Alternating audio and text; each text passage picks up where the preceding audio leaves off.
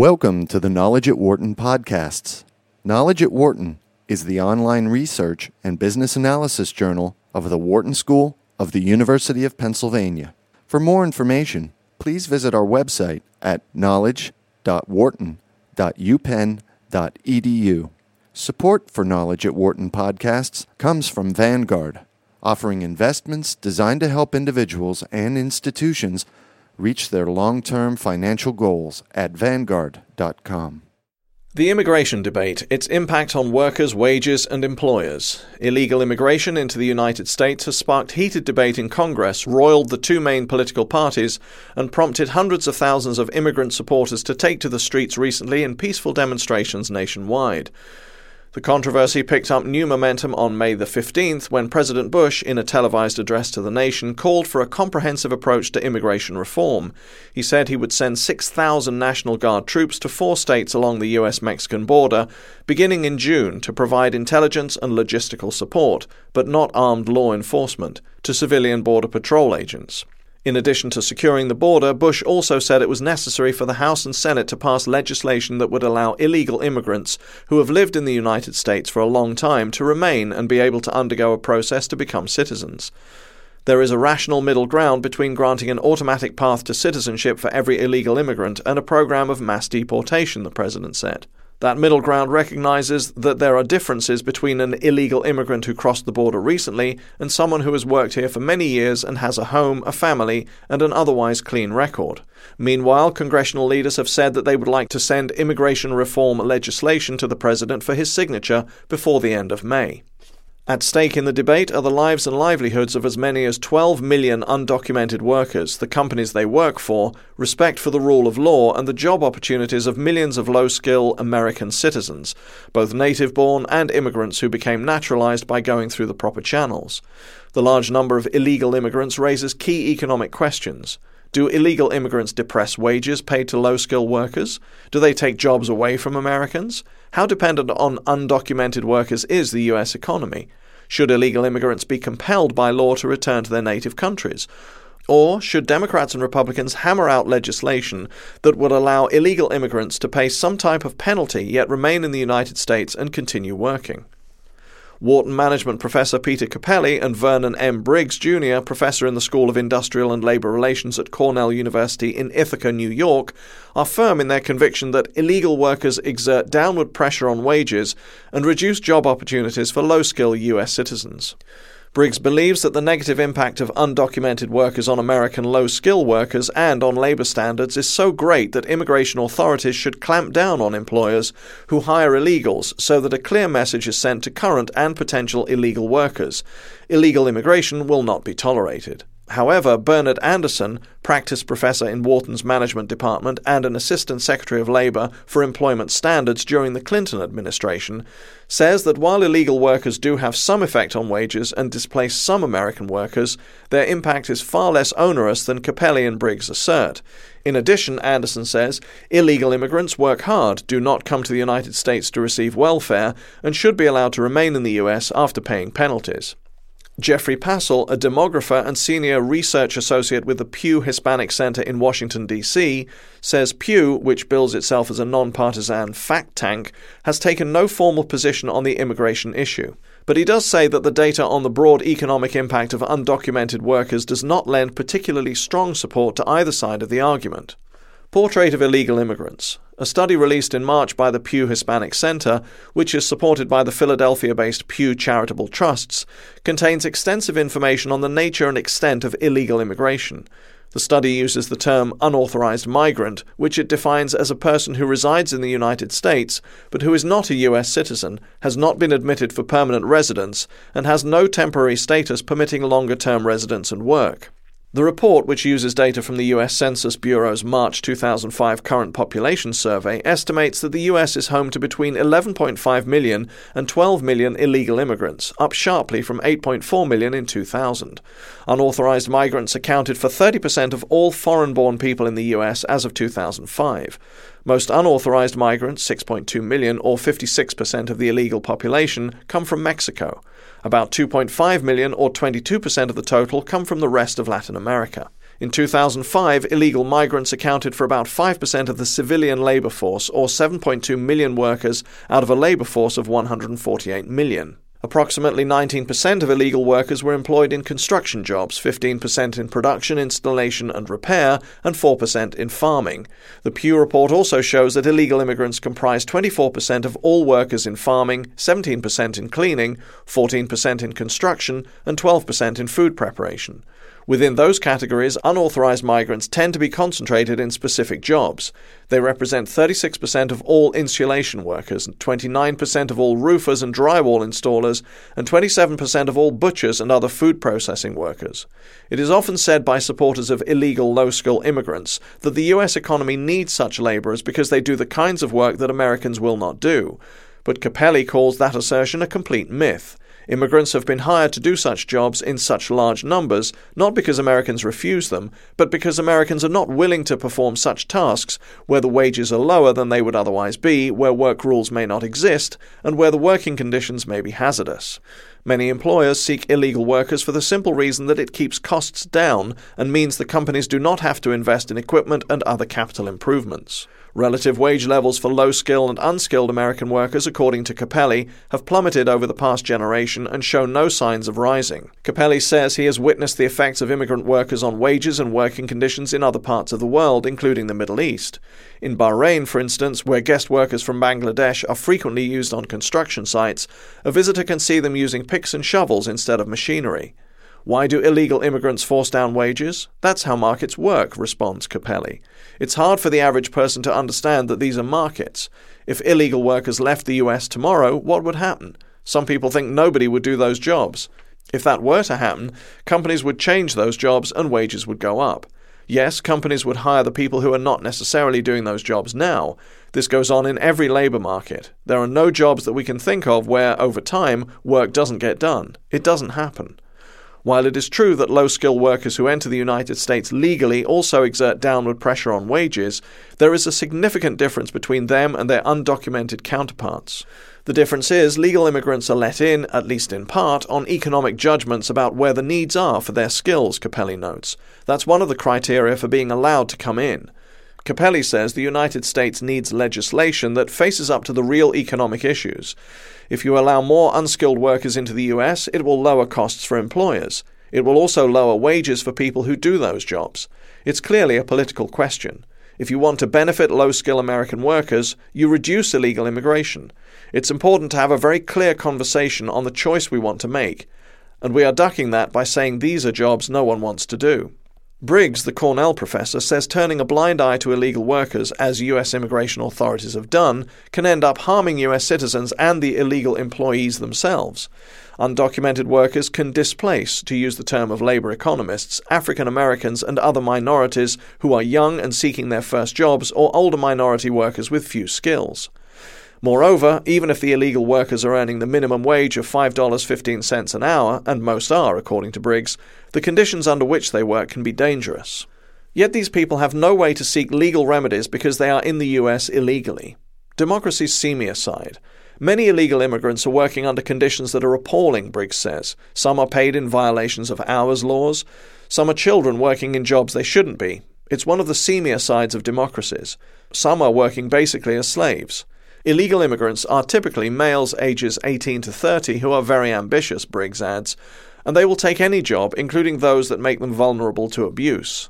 Illegal immigration is an issue that takes everything down to its crudest level and makes it vile to discuss, he says. The illegal immigrants will always win in jobs competition with US citizens. This doesn't mean there's anything wrong with US citizens, it just means there is a contrast between the US and the illegal immigrants' countries of origin. No matter how bad things are in the US, it's better than the country these workers are coming from. If it means crowding into apartments or working weekends, they will do it, and they won't complain about sexual discrimination or racial discrimination. Tragically, many employers, if given a choice between illegal immigrants or US citizens, will always take the illegal immigrant.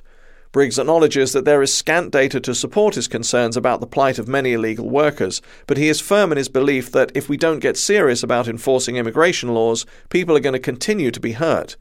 These are the most vulnerable members of society. In Briggs' view, the only effective way to reduce illegal immigration is to take employer sanctions seriously and actively enforce them at work sites. That means instituting heavy penalties on employers who hire immigrants and making it clear that illegal immigrants are not going to work. They are not supposed to be here. They are not supposed to be working. You have to make it impossible for them to work. They will gradually get the idea they have to go back, that there's not much hope that they're going to get legalized status. Briggs says it may be useful to require immigrant workers to carry a job identification card that they would have to present to prospective employers in order to obtain work and to apply for government services. Briggs opposes building massive walls along the US Mexico border, but adds that physical barriers of some kind in strategic locations along the border may help. We could possibly build more electronic fences that give signals when people cross them and tell authorities where they are. Anderson, the Wharton Labour economist, disagrees with Briggs' view of illegal immigration, saying the situation is not as bad as Briggs says it is. One line of argument as to why it's necessary to protect the borders is that the failure to do so subjects the United States to an intolerable risk of terrorism. Not that there's been any evidence at all that terrorists have come through the southern border. The other question is what impact there is on wages, economic status, and employment for American workers. That's where you get a clear divide in the economic literature. The evidence produced by economists who have studied this question is mixed. Anderson says there is indeed much anecdotal evidence that Hispanics now do many of the jobs once performed by African Americans, such as service jobs in the hotel industry.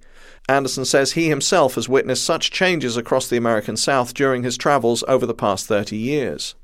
No one will convince me that there has not been labour displacement, he says. Nonetheless, there also is evidence that many African Americans no longer perform low skill service jobs. Not because illegal immigrants have taken those jobs from them, but because they have moved on to take better paying jobs or have grown older and retired from the labour force. There has been substantial improvement in the economic status of minorities in this country as a result of the civil rights movement, Anderson says. There is no question that African Americans have benefited in their occupational status as a result of that. He says that 70% of black workers today hold white collar and service sector jobs, while others are working in the many auto manufacturing plants that have sprung up across the South. Weighing all the available evidence and noting that the data are mixed, Anderson concludes that there has been some displacement and some depression of wages among US citizens as a result of illegal immigration, but it has not in the main had a significant effect in reducing the earnings and employment opportunities of American workers, including minority group workers. Immigration, including illegal immigration, has not been terribly detrimental to employment opportunities for African Americans. I firmly believe this. It is for that reason that you don't find African American political leaders lining up with the opponents of immigration. When you look at opponents of illegal immigration, Anderson adds, you find the same right wing reactionary scoundrels who have opposed progressive legislation, who have opposed the minimum wage and efforts to improve the economic opportunities of minorities. What kind of an immigration bill would Anderson like to see emerge from Congress? We must secure the borders. That has to be part of any legislation. We have to recognize that the huge numbers of undocumented workers in the US are not here to receive welfare. They are here to work. If there were no employment opportunities for them, they wouldn't be coming. But we should not have an immigration system that allows immigrant workers to reduce the wages and diminish the working conditions of American workers. Therefore, I say protect the borders to significantly reduce the inflow. We should then move towards the legalization of those who are already here. If we legalize them after requiring them to pay a penalty, then we let them out of the box they are imprisoned in and set in motion a process for improving wages and working conditions. On the broad question of the effects, positive or negative, of illegal immigration, Passel of the Pew Hispanic Center says, I don't know if there's anything in the data that clearly points one way or the other. At one level, it's a lot of people 11.5 million to 12 million. But it's about 1 in 20 workers, so it's not a huge share of the labour market. It is, of course, a much higher share of the low education labour market, maybe as much as 15 or 20 percent. Passel adds, however, that he has seen no evidence in the economic literature proving that illegal immigrants have displaced American citizens on low skilled jobs. The presence of illegals is not associated with higher unemployment among natives, and it seems to me you would have to see that kind of thing for there to be true displacement in any sense. Geographically, it tends to be the reverse. Places with large numbers of illegals tend to have lower unemployment than places without illegals. Illegals go where the economies are strong, and as a result, there's no impact an ineffective policy. Although the Pew Hispanic Center takes no position on the immigration issue, Passel says it is clear from the demographic evidence that US immigration policy is not working in its attempt to keep illegal immigrants from entering the United States and reducing the number already here. At least for the last decade, and even longer than that, we have focused on two different approaches, Passel says. One is we have made it harder for illegal immigrants to get in, and have even tried to block people from coming in. That's clearly not working. There's some evidence from some of my work, and more directly from the work of others, that it's actually been counterproductive. What we have really done is instead of keeping people out, we have kept people in. The reason? Many illegal immigrants would actually prefer to move back and forth between the US and Mexico, taking employment when it is needed and returning home to visit family. But by making it more dangerous and expensive to come into the United States over and over again, the immigrants decide to bring their wives and children and stay put once they arrive. Indeed, Passel says that some 1.8 million illegal immigrants in the United States are under 18. About 3.1 million more are children who are born here to illegal immigrants and thus are US citizens. Whatever policy decisions are made in Washington, they will have to take into account the fate of nearly 5 million children. The second approach US immigration officials have followed in recent years is to make it hard for undocumented immigrants to stay in the United States once they have arrived by refusing to give them driving licenses, making them ineligible for government benefits, or cracking down on day labor sites. But that doesn't seem to have had much impact either, Passel says. It's probably because no matter what is done to make life difficult, life is still easier than it was back home. A European perspective. Rafael Puyol, Executive Vice President of the Instituto de Empresa Foundation Madrid, and an expert on demography and immigration, weighed in with his own perspective on immigration. He suggests, for example, that immigrants are almost always active in the same kinds of activities. In the US, they are largely involved in agriculture, especially harvesting crops. They move through the country following the calendar. In Europe, agriculture, particularly in eastern Spain, always offers entry level jobs, although many immigrants want to leave these jobs as soon as they can and move into other industries. In Spain, in addition to agriculture, immigrants work in construction, hotels, restaurants, and as domestics. Lately, however, Puyol has observed a greater diversification of activity into specialized services such as plumbing and home repair. Two factors determine the arrival of immigrants in any particular place, Puyol says. The first factor is the availability of jobs in the high priority areas. In a country such as Spain, immigrants come from the Mediterranean region where there is a combination of agriculture, construction, and services. They also flock to large tertiary cities because there is a multitude of activities in both service and construction. The main issue, he notes, is whether jobs are available, but there is also another very important consideration the impact of earlier immigrants to the same country from the same geographical region. The people from the first wave of immigration usually greet, orient, and assist those immigrants who come from the same place of origin. They help them get settled and find a job until they can be somewhat independent. As a result, relatives, friends, and acquaintances play an important role when it comes time for new immigrants to locate. Puyol believes that the two main focal points of immigration are the United States and Old Europe. The US, the primary focal point, is a country of immigrants, and you cannot understand the demographic history of the United States without understanding its history of immigration. First, there was the European immigration, and lately it has diversified into other regions of origin, Latin America above all, but also Asia. The second focus of immigration is Old Europe, the 25 member states of the European Union, which was the first region in Europe that had immigrants and which now has an increasing number of them from Eastern Europe.